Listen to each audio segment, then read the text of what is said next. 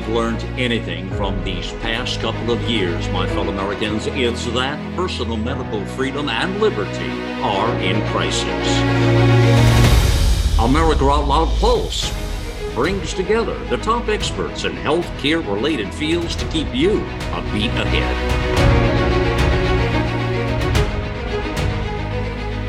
Okay, so this is one headline I never thought I would see. And it really was. It was a head scratcher for me. And uh, I had to do a double take. And uh, I actually did more than that and kept looking at it to make sure I was reading this properly and correctly. Is that the two scientists uh, won the Nobel Prize in Medicine uh, for discoveries that enabled the creation of the messenger RNA vaccines against COVID 19 that and, and, the AP says that were critical in slowing the pandemic, uh, technology that's being uh, studied to fight cancer and other diseases. There's a whole lot just in that one statement I put out, and a whole lot more where that came from. Uh, my fellow Americans, welcome in here to America Out Loud Pulse. It is indeed Malcolm Out Loud here, along with my co-host, Dr. Peter McCullough. So your your ears must have been burning. You were on my mind. Uh, I'll tell you, as soon as I've read this, oh my God, I gotta see what my brother Peter thinks about this one. But you're gonna just I've just about flipped over it here. I I, I understand. Uh, you know, we we've looked at these historically, but looking at this one here, what was your initial reaction to this thing when you seen it? Yeah, I was. Um, you know, part of me was stunned, and then part of me said, "You know what? This is just uh, this is just part of this entire." narrative you, know i the timing of it was uh, amazing you know i had just been approved to be a nobel nominator myself so i had gone through the process uh, one in order to, to get the nobel prize one obviously has to be nominated but in order to be a qualified nominator one has to actually qualify for that and i had just qualified uh, for that myself and i had uh, nominated a very esteemed scientist from australia for uh, the the next year's Nobel Prize. So I had literally gone through that process, which is hmm. quite a laborious process. And wow. then, sure enough, this comes out, and we learn that Kariko and Weissman uh, had won the Nobel Prize in medicine for their their invention of modifying messenger RNA mm-hmm. with what's called synthetic nucleosides to make it last far longer in the body, Malcolm. Mm-hmm. Uh, and you know that could be an advantage if messenger RNA was coding for a deficient protein like insulin or alpha galactosidase and some deficiency syndrome. But it would be, you know, absolutely a disaster if the messenger RNA was coding for a lethal spike protein from the SARS-CoV-2 virus. So uh, this is a stunning, and in many ways, uh, the irony of it, the the uh, the the characteristic of the messenger RNA that makes it so dangerous is that it's so long lasting. And that's what the Nobel Prize was granted for. The, the fact that it's long lasting. that's right. ironic. That is ironic. That is a killer. Yeah. I, I mean, it's ironic. And that's even Weissman himself, people have now pulled videos. And in 2018, Weissman is saying, well, the messenger RNA would only last in the body a week and then the body right. would break it down. Right. Uh, there's no signs that it's being broken down in the body. And, and a paper recently by Krauson and colleagues from Harvard Department of Pathology shows that the messenger RNA is stuck in the human heart, yeah. causing heart damage, yeah. Yeah. you know, a month later. Yeah, yeah. That's why we've had all those problems. All right. So when they say, let's break this down now. When they say that uh, that enabled the creation of the mRNA vaccines against COVID 19 that were critical in slowing the pandemic. How did this slow the pandemic down? They didn't. The vaccines didn't slow the pandemic at all. In fact, they've lengthened the pandemic. Multiple studies show that without the vaccines, it would have been over with in two years. You and I said that early on, Peter. We said that right yeah. up front. yeah, it was, it was a four year yeah. a, period of misery for the world. And even yeah. Spanish flu was just two years. These, these things don't last four years unless we're mass vaccinating and then promoting more resistant strains. Right. All right. All right. They say here the panel said the pair's groundbreaking findings fundamentally changed our understanding of how mRNA interacts with our immune system. Would you tell us how does it interact with our immune system? Well, when we give a messenger RNA, it's not unnatural for it to be floating out in the bloodstream. So initially, they were giving naked messenger RNA, and that stimulates the immune system, particularly when it's coding for a foreign protein, stimulates interferons, uh, and that's in a lot of Weissman's and Car- uh, Kariko's work. So they were trying to make the messenger RNA, in a sense, cloaked, uh, mm-hmm. that it would kind of fool the body's own immune system, so the body wouldn't be perturbed uh, immunologically from the messenger RNA itself. They weren't that successful, and in some of their papers, they uh, demonstrate, you know, trying to load it in different uh, vehicles, uh, including, you know, in the end, lipid nanoparticles. Um, but it's clear from the work of uh, Weissman, uh, particularly where he, he says, listen, this messenger RNA is going to stimulate the immune system, cause autoimmunity, and actually, one of his papers say cause potentially blood clots. Yeah, he says it in there. You mean? Yeah, this is wow. you know before 2018 and you get a Nobel Prize for it. It's remarkable. Um, he's saying here the me- the messenger RNA approach starts with a snippet of genetic code carrying instructions for making proteins. Pick the right virus protein to target, and the body turns into a mini vaccine factory. What do you say to that statement? It sounds awful. I know. I mean, you don't want your body to be a vaccine factory. I mean, vaccine ought to be a limited exposure your body forms immunity to it, get in and out, minimal side effects. You know, this idea of our bodies becoming vaccine factories, Malcolm, every cell in your body being taken over, no way. I know, I know. And then, you know, um, uh, they say here, um, in early experiments with animals, simply injecting lab grown mRNA triggered a reaction that usually destroyed it. These early challenges caused many to lose faith in the approach. Pretty much everybody gave up on it. Now, when they say it, that with the animals, simply injecting lab grown mRNA triggered a reaction that usually destroyed it, destroyed what the i guess they're speaking about the problem the reaction no d- no destroyed the messenger rna they were trying to get it lasted. So when they just take naked, naked messenger RNA without any modifications, uh, let's say grown out of a mice and then injected another animal, the body would just destroy it. So, uh, uh, so what you know Weissman and Kariko did is they synthetically cha- changed it so the human body couldn't destroy it. Uh, it's remarkable. I mean, just remarkable. This was all out of the University of Pennsylvania, by the way. Um, this uh, this other professor of medicine at Britain's University uh, described the mRNA ma- vaccines made by BioNTech, Pfizer, Moderna as a game changer in shutting down the coronavirus pandemic. This Dr. Paul Hunter, I don't know if you know him, uh, credited the shots without saving cr- credited the shots with saving millions of lives. He says we would likely only now be coming out of the depths of COVID without the mRNA vaccines. Where do they get their information from? I'm wondering it's just fantasy. This is just wishful thinking. This is how someone would want to paint a fanciful story of of heroism and, and innovation. You know, man versus nature, man prevails. Uh, it, it's simply just uh, fanciful fiction.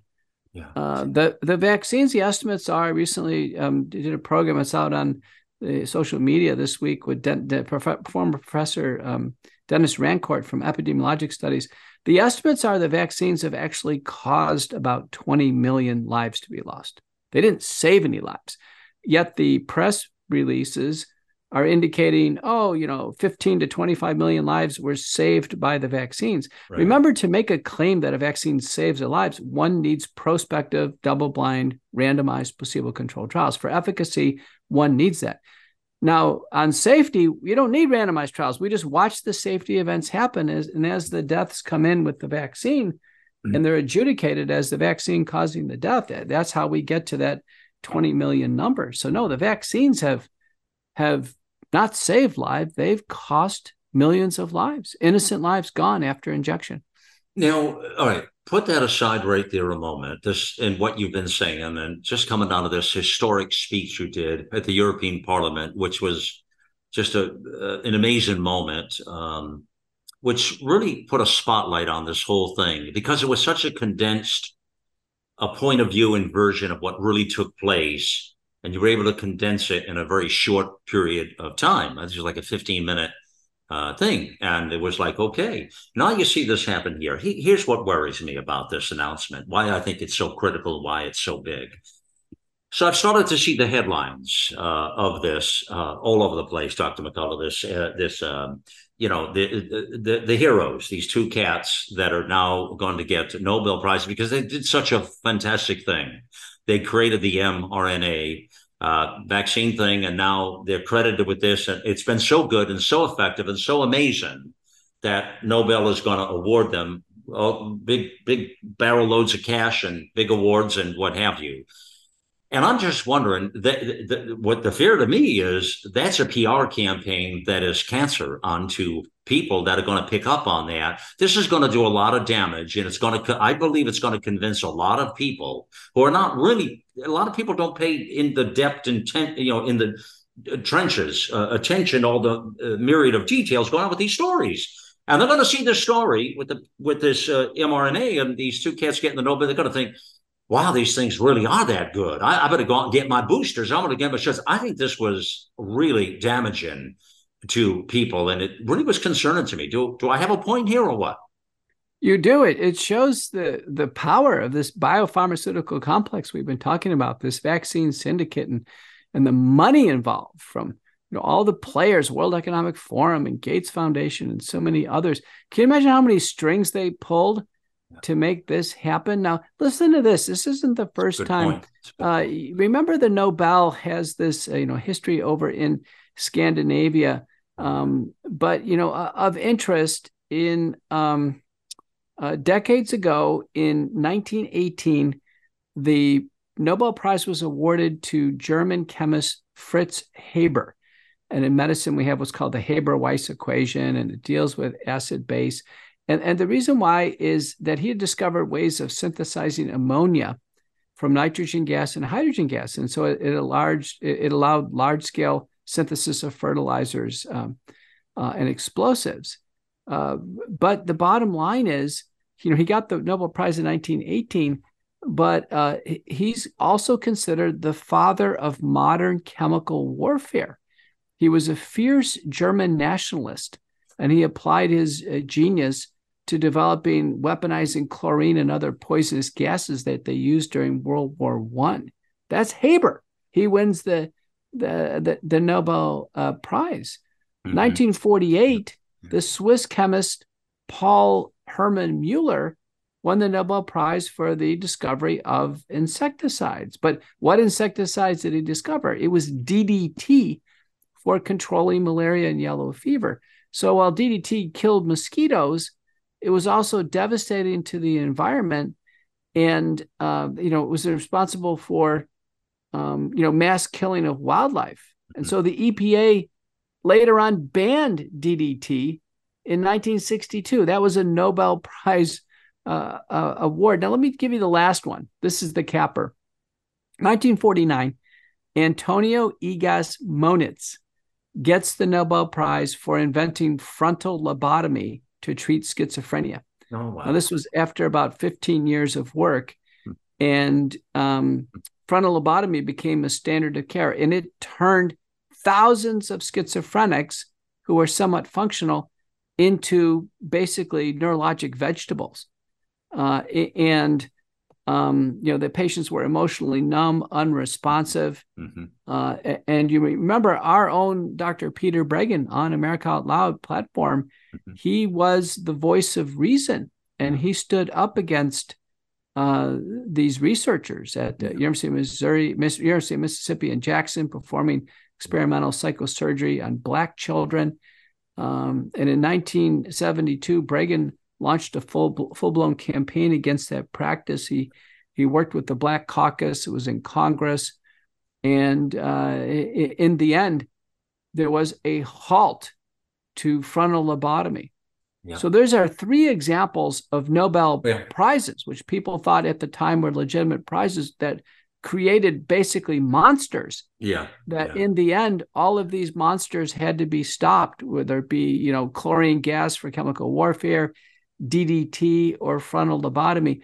Uh, and mm. th- this is going to have to be stopped. The messenger RNA is a monster, and uh, this is now just uh, you know walking into uh, you know a whole new territory of trying to rewrite history. People are still suffering. Uh, on the Substack this week, uh, the notes come from the work of historian John Leake, and John, Uh, in this final uh, part of this piece on the Nobel Prize has a picture of a 45 year old Julian Schofield who was paralyzed two weeks after taking a Pfizer messenger RNA vaccine. Yeah. And he obviously is a Canadian. He doesn't view it as progress. You know, when you've taken a messenger RNA vaccine and you are paralyzed, it's not an advancement of science. If you, you know, if your if your loved one had a frontal lobotomy is now a neurologic vestibule, that wasn't a victory. And yeah. you can go back. So the point is, Malcolm, the Nobel Prize is not always going to be something historians well, view. I have another one for you in just a moment, but I will tell you this. Uh, you're right. Dr. Peter Breggin, that's a piece of history he owns, Dr. Peter Breggin, and what he did. Uh, I mean, he he single-handedly uh, here's a piece of history what he did there and he he changed the uh, trajectory of that story you know he fought he fought he fought them all but your point about big pharma and the control they have. Uh, uh, let me get to the bigger point, which is the Nobel uh, Prize is a political tool, is what it is.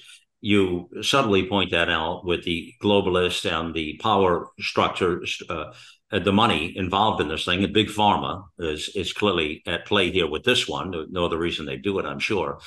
And you know, when you think of all that, but that just reminds me back in 2009, there was another one that was we were all aghast with and just being in office for uh, about seven months, uh, it was very brief right there. Uh, Barack Obama uh, got a Peace Prize uh, for really doing nothing. He hadn't done anything yet, but it was very political uh, with him talking about there was no American exceptionalism on the world stage or doing all this stuff, which was a political thing. And it really fed into the globalist environment that he was out there talking in Europe and talking about others about really how we weren't very special here in America. That really happened. And he was awarded a Nobel Peace Prize back in 09 for that. So there's a fourth one for you, Dr. McCullough. How do you like that? Yeah, you're right. I think uh, you know, looking back on it, the Nobel Peace Prize in different areas, hmm. um, mm. you know, you know, has different connotations, different meanings. You'd like to think it's all meaningful all the way through, but boy, I got to tell you, science and medicine, yeah. you know, that's a big one. Yeah, yeah. And uh, you know, another thing people uh, pointed out, there's been so much discussion over this, is even frontal lobotomy. Uh, you know, that was 15 years of surgical research before that won the Nobel Prize. Uh, you know, messenger RNA, in terms of its application in vaccines, is still pretty new. And to, to try to, you know, position this that this was, you know, enabled uh, the COVID vaccines to save the world when we still have COVID, we still have outbreaks. People are on their eighth shot. It's obvious it doesn't work. We've had record injuries, disabilities, and deaths. You, you, you just wonder the people writing these stories, mm-hmm. what do they really think the the audience is going to think when they read it? Because it's essentially fiction. Yeah. Well, they think they're going to believe it, which is my concern. What I raised to you a few moments ago, yeah. a lot of people are going to believe this because they don't study it deep enough. They don't have the time or the wherewithal to do that, uh, Peter. And so they're going to believe it.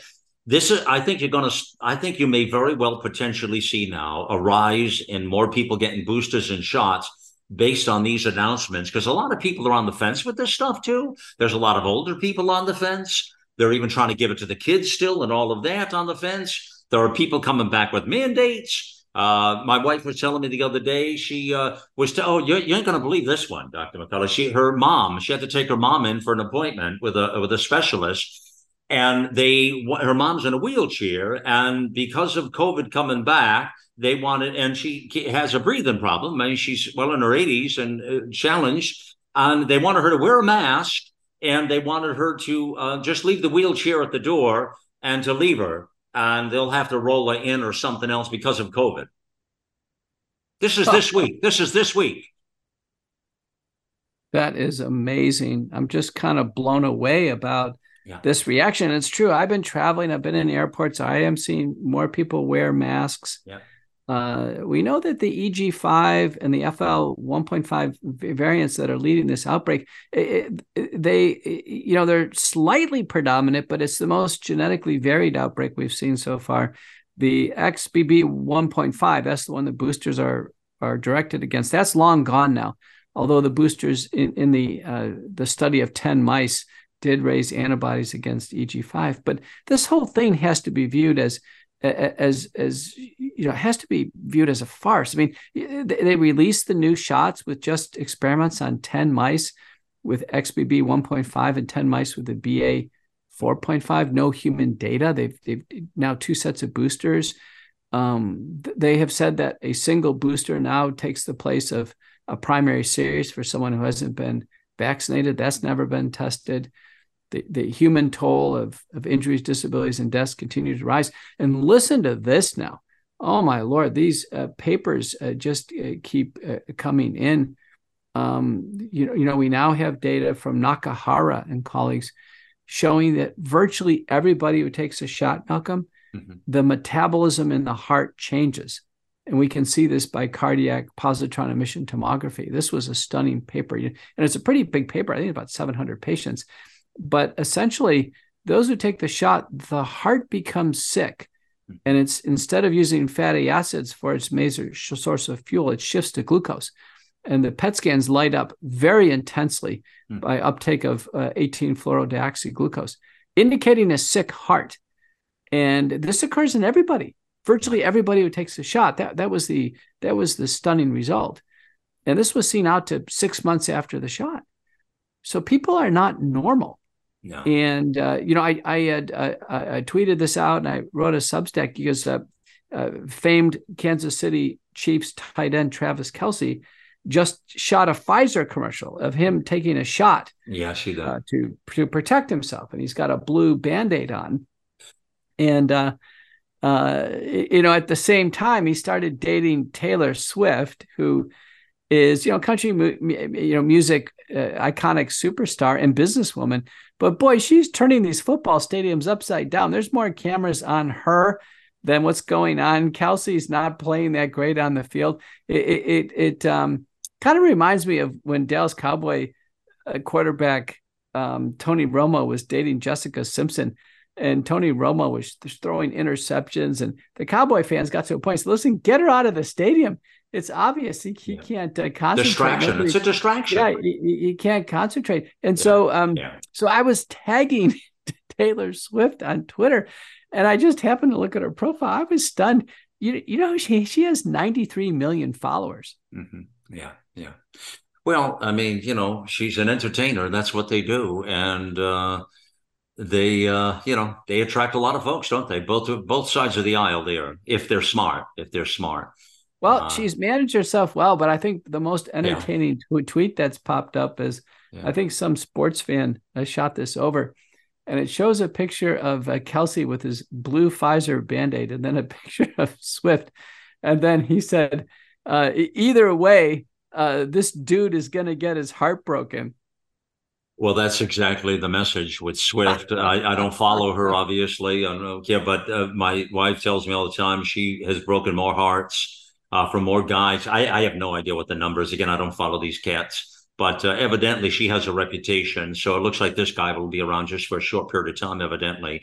Uh, but you know, it's hard. F- football is like every sport; it's a focused uh, uh, game, and you have to really be focused to do your best. With those kind of distractions, it becomes a circus and then you're not really paying attention. The cameras span up to the. You'll see the videos on this, Peter. The the cameras span up to the to the press box, and the press boxes out there. Oh, it's Taylor Swift, and it's just all such rubbish. I mean, it's ridiculous. It's just but, you know, it, it, it brings up it brings things into more popular conversations. So it does. Uh, Pat, it Pat McAfee, who's one of the uh, sports media people now, he's pretty big on Instagram and Twitter. Um, he's interviewing Aaron Rodgers. Remember, Aaron Rodgers was the quarterback of the um, the Packers, who at the time would not take the COVID vaccine. I remember. Aaron got sick with COVID about the same time Joe Rogan did. Aaron got McCullough protocol, and there was all this relaying and texting going. Aaron got through it fine. And yeah, Aaron later on, uh, towards the end of his career, he gets traded to the Jets. And so, uh, you know, his first game, he gets some injury, and you can tell, you know, here, here's the, you know, the older player now injured, but he's on the field, and Travis Kelce comes over to talk to him uh, before the game, and they, the cameras catch it. Then, you know, after the game, uh, Pat McAfee's going over going over the game with uh, Aaron Rodgers, and Aaron says, "Hey, you know, I think we think we held up pretty good against Mister Pfizer." Kelce is now Mr. Pfizer because he's gone out and shot this Pfizer ad. We could say that about Kariko and Weissman, the Nobel Prize laureates. you know, you know, they're, they're, what are they? Are they? Is this courtesy of the Gates Foundation, or you know, who pulled this Nobel?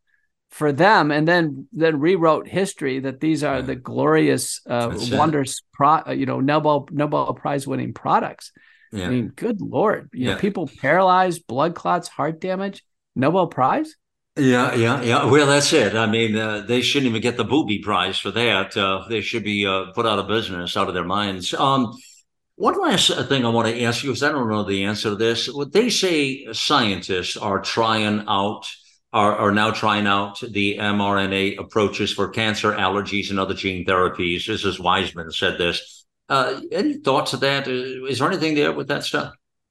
Well, you think about it, messenger RNA, in theory, if it was safe and could be accepted by the human body, it could literally produce any protein that we wanted. Mm-hmm.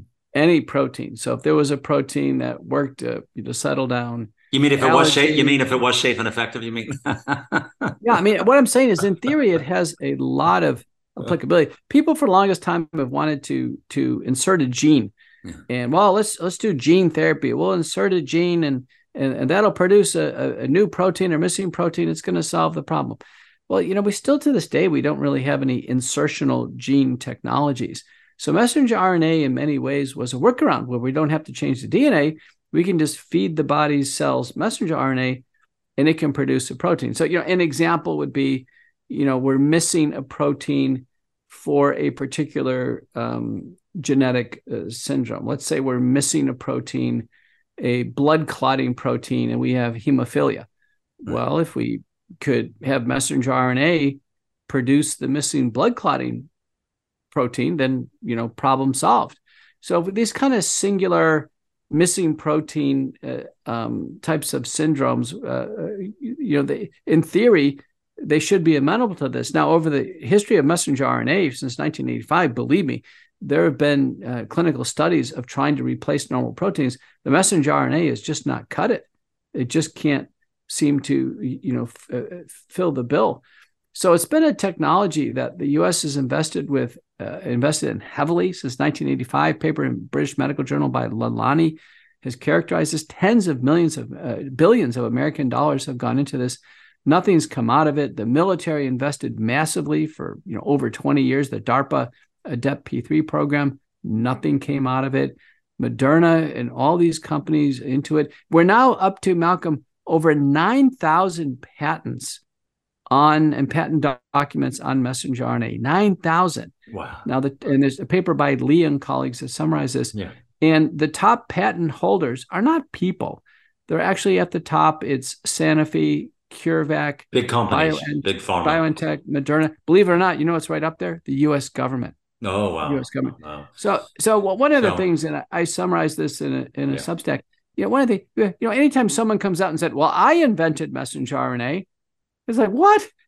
No, you didn't. There's no single person who invented messenger RNA. This has been a massive biotechnological government project for decades. There's so we no haven't heard the end of this, then the the whole mRNA. This is not the end of any of it. I mean, it's just probably the beginning of it, from what you're saying.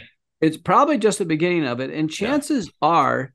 Uh, this part of its technological development will be, go down in history as a disaster but uh, uh, but but there may be other things. What I'm uh, wondering, yeah, that's what I'm wondering. That you know, I, I always thought replacing missing proteins would be a great advantage. I think vaccines yeah. are going to be a disaster, but uh, you know, protein replacement uh, that's up on the table. Cancer, the um, applications are not so readily envisioned in terms of cancer. People, you know, the the the kind of science fiction type of writers will say, "Well, it's a vaccine for cancer." they want to quickly get to that shortcut. Well, it's pretty complicated. Right. Uh, we don't have any vaccines for cancer, you know, a- after many decades of attempts. So. All right. Well, listen, uh, we're gonna, we're on Q and A eighty five, and I definitely want to get to questions today. We've got a lot of them, and I promised folks we would get some of these on that have written back a couple of times. So we'll do some of that. Also, we're coming into a uh, an interesting time of year, but fall uh, with fall season always is flu and RSV and all kinds of challenges. I want to just touch a moment on some of our uh, partners, our sponsored partners.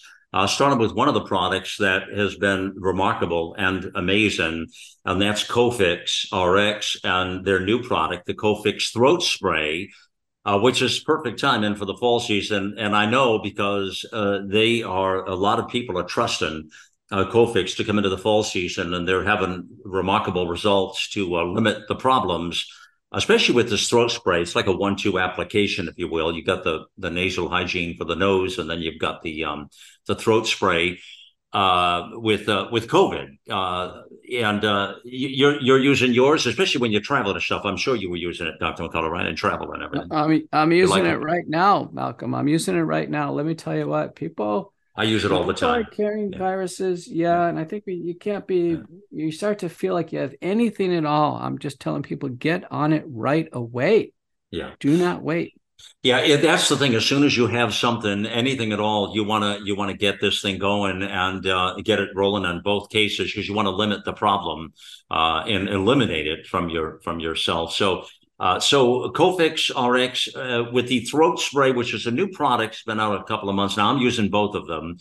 Uh, you use the code OUTLOUD25 uh, is the one, and you'll get 25% off in that case of the throat spray and the nasal hygiene all of those offers and these wonderful uh, things we put together here are all available back at americaoutloud.shop that is the shop with all the products that we talk about here on the programs on all the all our medical programs across the board.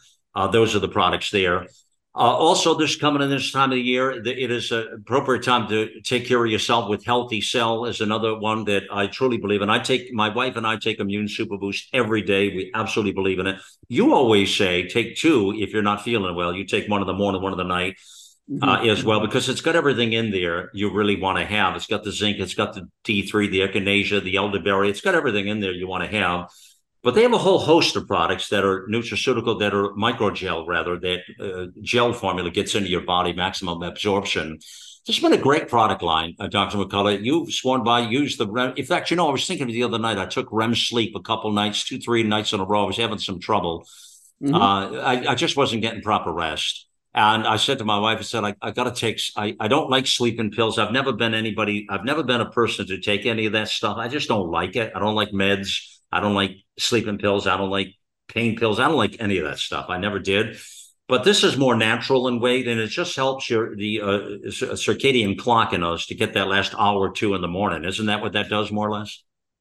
It does. It, you know, it doesn't put you to sleep. No. But once you fall asleep, you get a deeper sleep, sleep, yeah. and it's just more restful. You wake up more restful. You know, people report, and I noticed this myself. Um, if you're a light sleeper, any little amount of urine in the bladder tends to stimulate you and you get up to pee. And some people get up to urinate and they have a small volume volume urination. And you wonder could they have actually slept through the night if they had a deeper sleep? Because it's normal to wake up and then have a large volume of urination when you get up. That's supposed to happen. Right. and i've noticed that um, particularly in men i'll tell men how many times you get up to to to urinate? They'll say well you know anywhere from one to six times. It depends on all these other factors. Right. But boy, I tell you, if they take the REM sleep supplement, they get into a good sleep hygiene mode. Don't drink after 8 p.m. Don't eat salty foods, no alcohol, no brown colas. Uh, you know, really try to take care of oneself, exercise through the day. Um, it is possible to get for a man, uh, I think, to get back to a full night without getting up to urinate. Yeah. And let me tell you, yeah. if you achieve that, Malcolm, yeah. and, and, and as a man, let's say over age 60, right. wow, that's yeah. something else. Well, thankfully, I haven't had too too many problems there, but uh, I, I drink a ton of water anyway. So, but uh, luckily, you're right. Uh, you got to have a healthy system for that.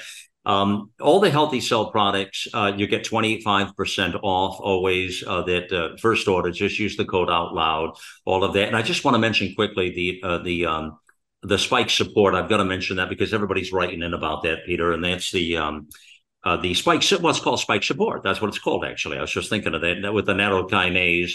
Um, and when is this trio of pro- are they still doing the trio products coming? I, I need to uh, talk to them with the wellness company. Is are they still coming out with that?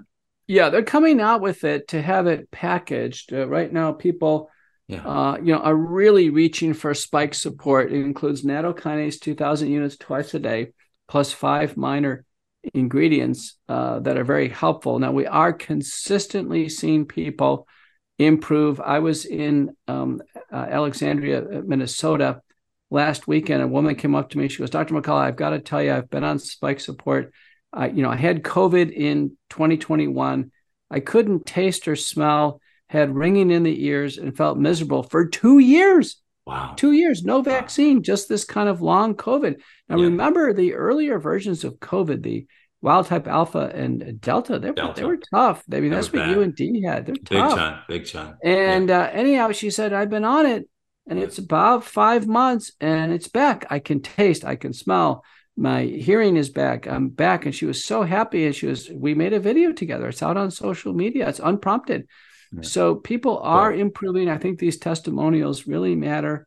You know, this, this is all about getting people better. In the end, we just want people better. We want people restored. Amen. Get Amen. back to where they were before the pandemic. Spike support helping us a long way in achieving that. It does, and all of their products there. Uh, we're gonna, I'm gonna talk to them in the next many days and and uh, see about that trio products when that's coming. I'm really super excited about that. And a lot of you, by the way, are asking uh, about uh, the um, the new protocol that Dr. McCullough has worked on, where to find that, what have you. Let me just tell you right now, because you're we got so many emails in, I just can't address all of those on air here go to americaoutloud.news the front page. Don't do this on your mobile phone or a, you got to go on a laptop or desktop because there's another column you won't see on a mobile phone. Uh, obviously you only get one column with a mobile phone because it's only so wide.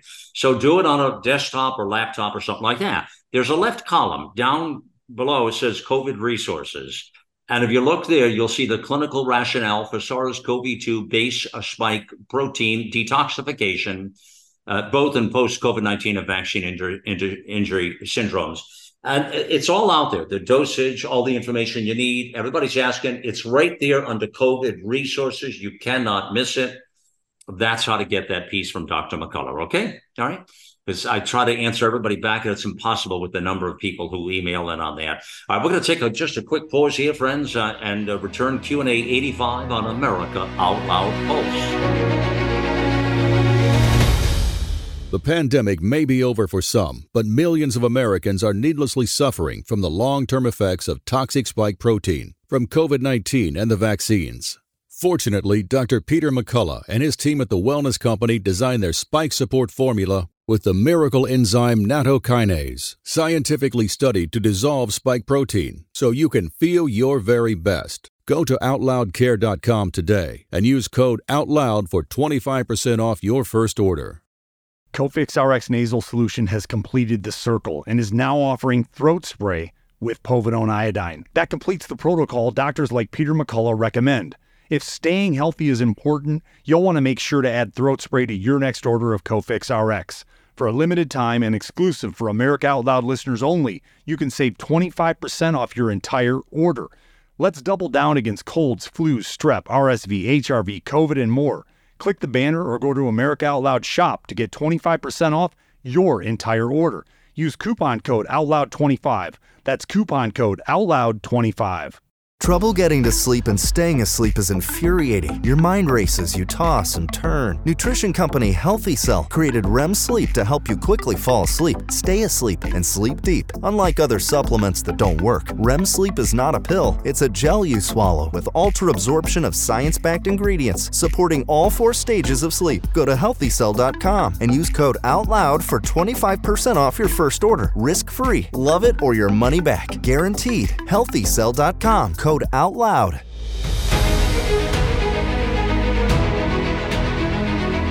Welcome back in here to America Out Loud Pulse Q&A 85. It is Malcolm Out Loud here along with Dr. Peter McCullough. And uh, get, let's jump right into questions. Got a lot to cover. And this first one kind of plays a little bit to some of what we just shared. And you actually uh, mentioned uh, um, the inventors of these things, but let me give this one to you. From Casey. My friend went to an event and Robert Malone said to her that there is no cure for long COVID and vaccine injury. Wasn't he the maker of the jabs? I'm not scared. I'm not, I'm now scared that I will never get rid of my severe symptoms if that is true. What do you say to Casey? You know, I, am in clinical practice. I'm seeing patients every day. I saw patients today uh, I refuse to believe either the virus or its consequences, long COVID syndrome or post vaccine injury syndromes, that they're unassailable, that there's nothing we can do, that there's no hope for anyone. Malcolm, we can always help people in medicine. We can always. It, it's said that we, you, you, know, we cure people rarely. We help them sometimes, but we always care about them, right. and we can work to get them better. So, uh, you know, based on the preclinical data and clinical trials, our practice is going with nattokinase, 2,000 units twice a day, bromelain, 500 milligrams once a day, and curcumin, 500 milligrams twice a day. It's on our platform.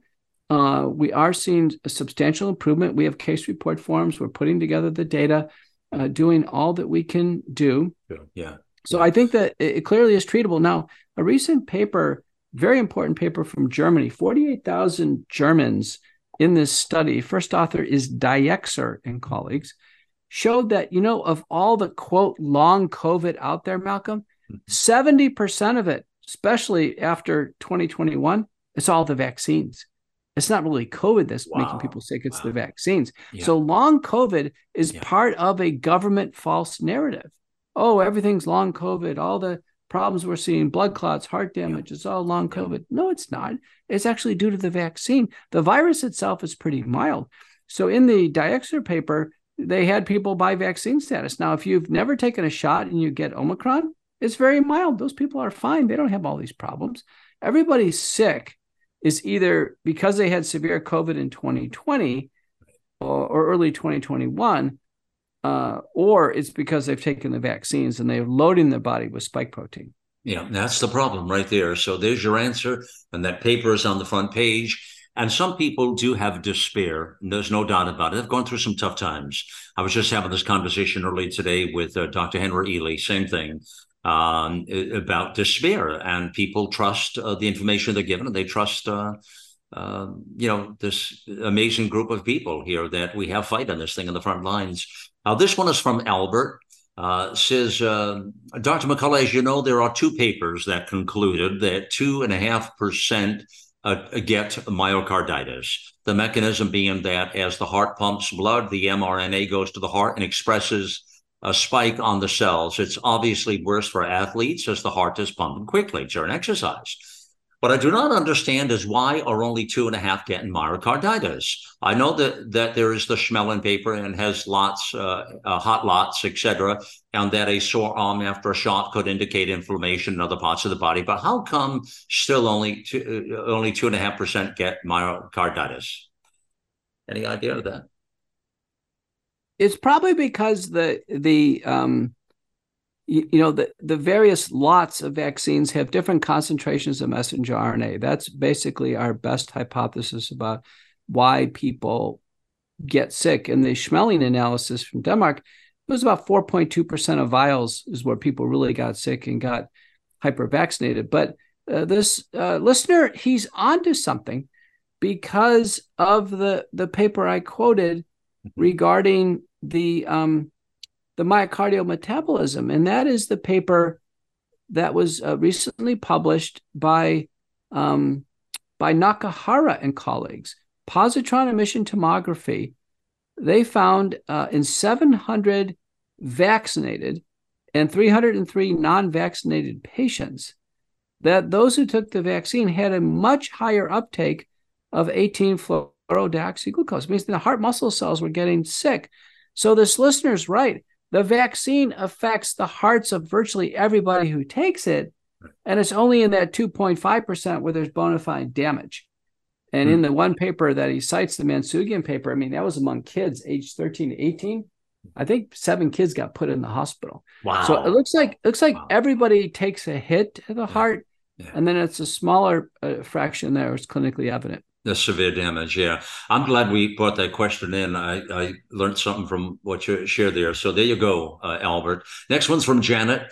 Uh, and she says, Thank you for sharing uh, this amazing knowledge during this sad chapter in our history. And uh, uh, we get you, Janet. I thought that was an important way that you put it there. It is a sad chapter, no doubt about it.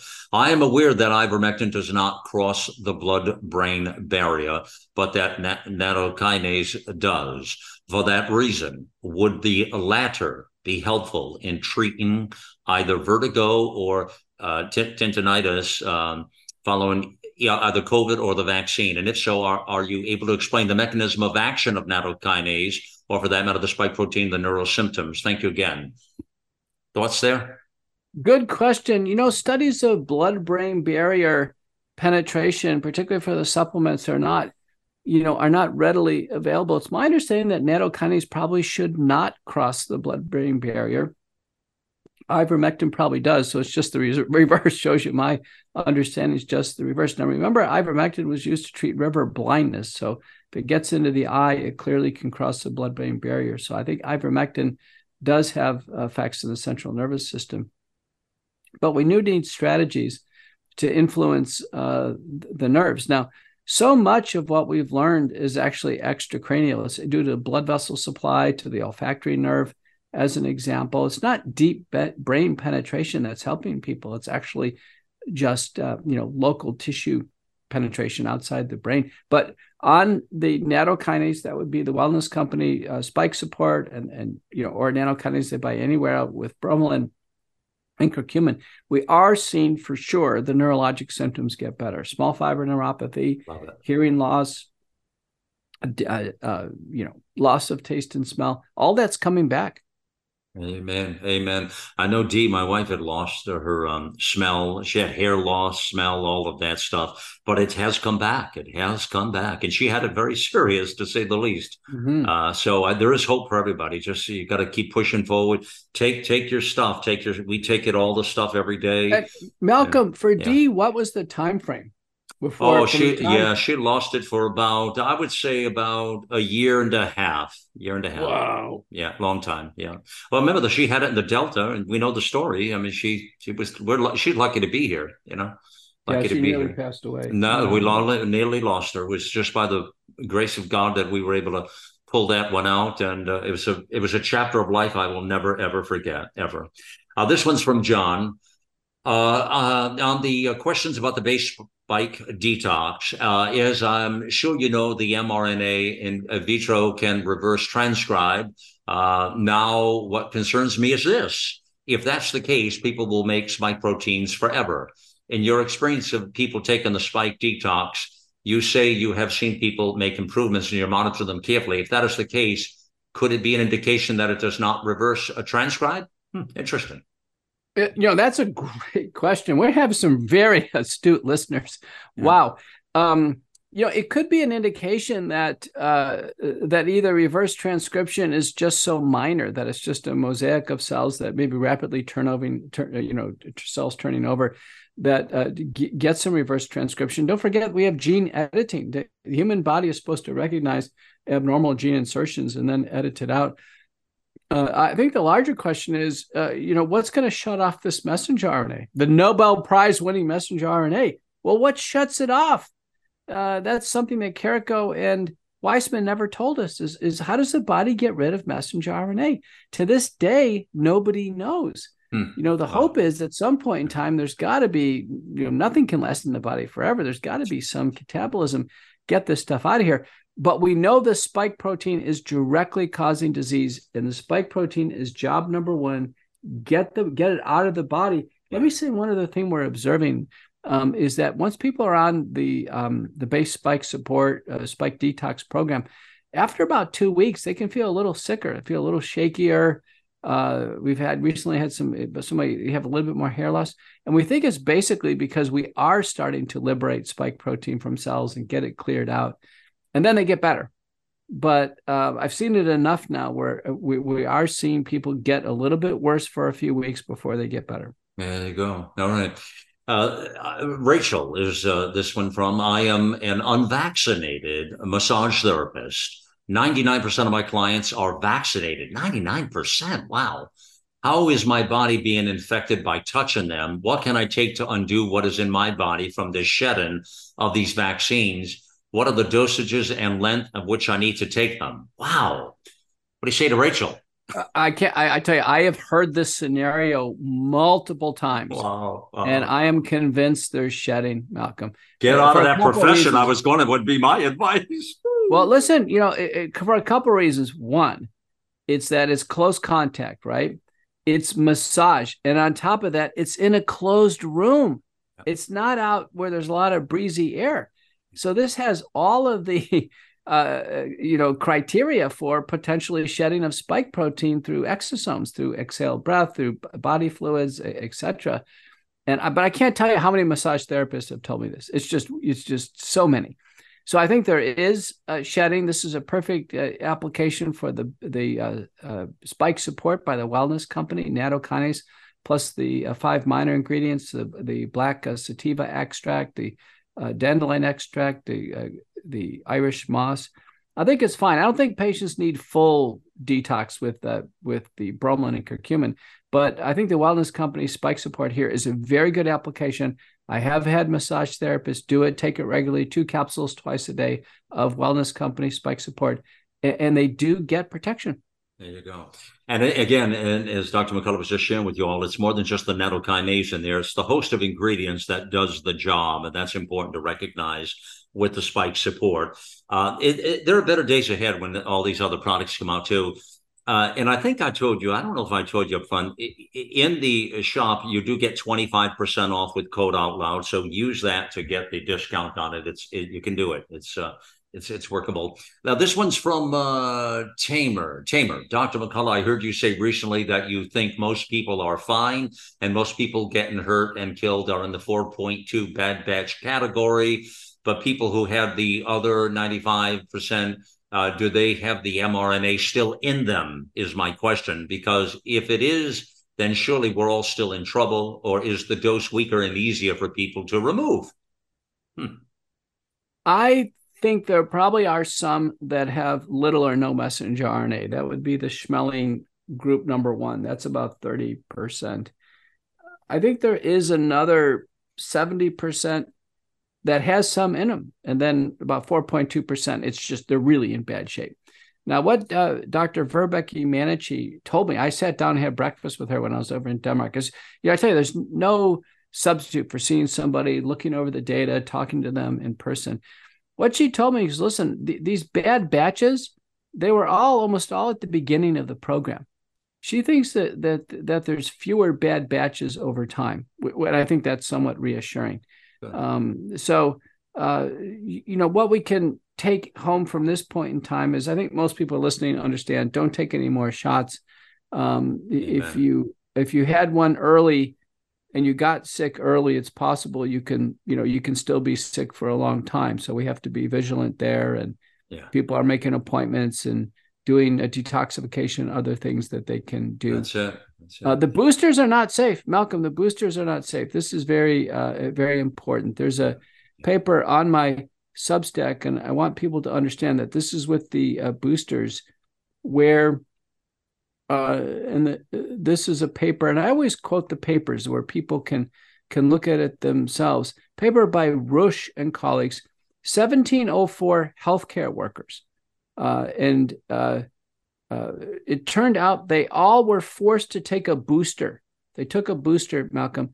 34.9% were so sick they could not go to work for a few days. Mm. In fact, when you add it up, they accounted for 1550 sick days. Hmm.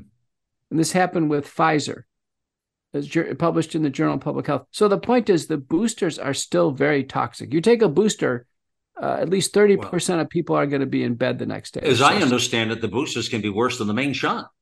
Well, this looks pretty toxic here. Yeah, it, yeah. It, put it this way: it, it's there's nothing to suggest they're any safer. Right, and they could be worse. Right.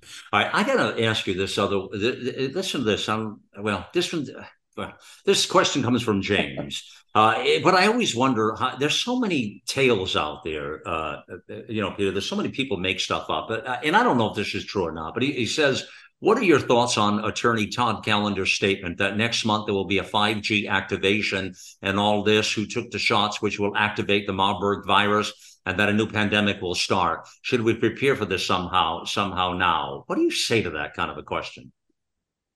Well, because our governments basically have lied to us through the entire pandemic, Malcolm. Uh, they, every country in the world has experimental genetic vaccines which are still government property, and they haven't told us what's in the vaccines, the human mind is running wild. Why wouldn't it run wild? Well, I guess your point is right, but we don't know that that's true. This person who's talking about I this. I know, but what I'm saying is the imagination yeah, is running wild. This is what we know. It's actually going to be October 4th, 2023, between uh, 2 and 4 p.m. Eastern time and it's you know people have localized it to maybe you know 2:30 eastern there's going to be FEMA the Federal Emergency Management Association is going to do a test right. on every single cell phone. And we're all going to blow up right? in the whole thing. Well they're going to test it. And, and, they've done some prior tests yeah. uh the, you know system wide but they haven't done something like this where it's every single cell phone. So people are starting to think, well, you know, maybe I I don't want to be a wow. part of this government cell phone ping. Right. And you know, a lot of people are going to be turning off their cell phones oh, or putting in sure. Lock them up. Or... I don't subscribe to any of those government uh, tones that come in. I have them all I, off. I think off, you're going to put yours in a microwave. oh, I got them all off. Off. My wife sometimes has that stuff on. I hit. What is that? It's an, an alert. Alert for what? Oh, the but government. Malcolm, they Malcolm, they say turning it off is not good enough. You got to put it in and uh, you know the thing that shields the um, the signals would be uh, you know microwave. Obviously, don't turn the microwave on, but if you put it in the microwave and close it, or something called a Faraday bag. A Faraday bag blocks all uh, transmission. Oh boy, oh boy, where are we? What are we coming to? What are we coming to? And the fear point of what you're talking about is important, which brings me to what Shannon says here. Dr. McCullough, is everyone damaged by the vaccines, and is everyone a ticking time bomb? I think we kind of answered that in front of the program. No, not everybody's a ticking time bomb, right, Dr. McCullough? But this fear is a real, a real thing out there, buddy. It is. This Nobel Prize winning messenger RNA has created global fear. You're gonna have you're gonna have fun with that one. I can see that in the football I mean, player. Yeah, you can't make. I'm uh, I'm an official Nobel uh, nominator uh, now in the oh, world, oh and you know. Well, I, listen, I, real quickly, I got to sneak this last one in because you talked about the football, uh, Kels. There, uh, LeBron James. This one comes from Richard. LeBron James' son, uh, Bronny, there collapsed with a cardiac arrest on the college basketball court during practice. Later diagnosed with the uh, congenital heart defect. Of course, there's speculation that this may have been caused by the COVID vaccine. Can you give us your opinion about this? Which we kind of did that earlier, but are congenital heart defects typically discovered more at birth rather than college age? They're asking, uh, would this have been discovered uh, early during the sports physicals? But do you suspect the vaccine may play a role in the situation? We have like a minute left. Go ahead. I, I think it, it, these are almost always discovered much much earlier in life, especially for high level athletes, high level father. He played for very exclusive uh, private high school. Um, it goes through all the screening, history, physical, EKG, ultrasound. It's almost OEC. Now, what I presume is that he had a cardiac MRI. He probably did have a COVID vaccine related cardiac arrest, and he has coincidental heart disease. So they may have found a patent foramen ovale you couldn't see by echo, or maybe he's developed a form of hypertrophic cardiomyopathy that wasn't appreciated. But the bottom line is he's not back playing, no matter what it is. And we can never exclude the vaccine playing a role. In these cases, the problem is they don't even mention whether or not I took the vaccine, yet we know his high school mandated it and USC mandated it. There you go. That says plenty, doesn't it? So, all right, friends, uh, listen, stay healthy, stay happy, and thank you for joining us on the mission here on America Out Loud Pulse. Always a beat ahead.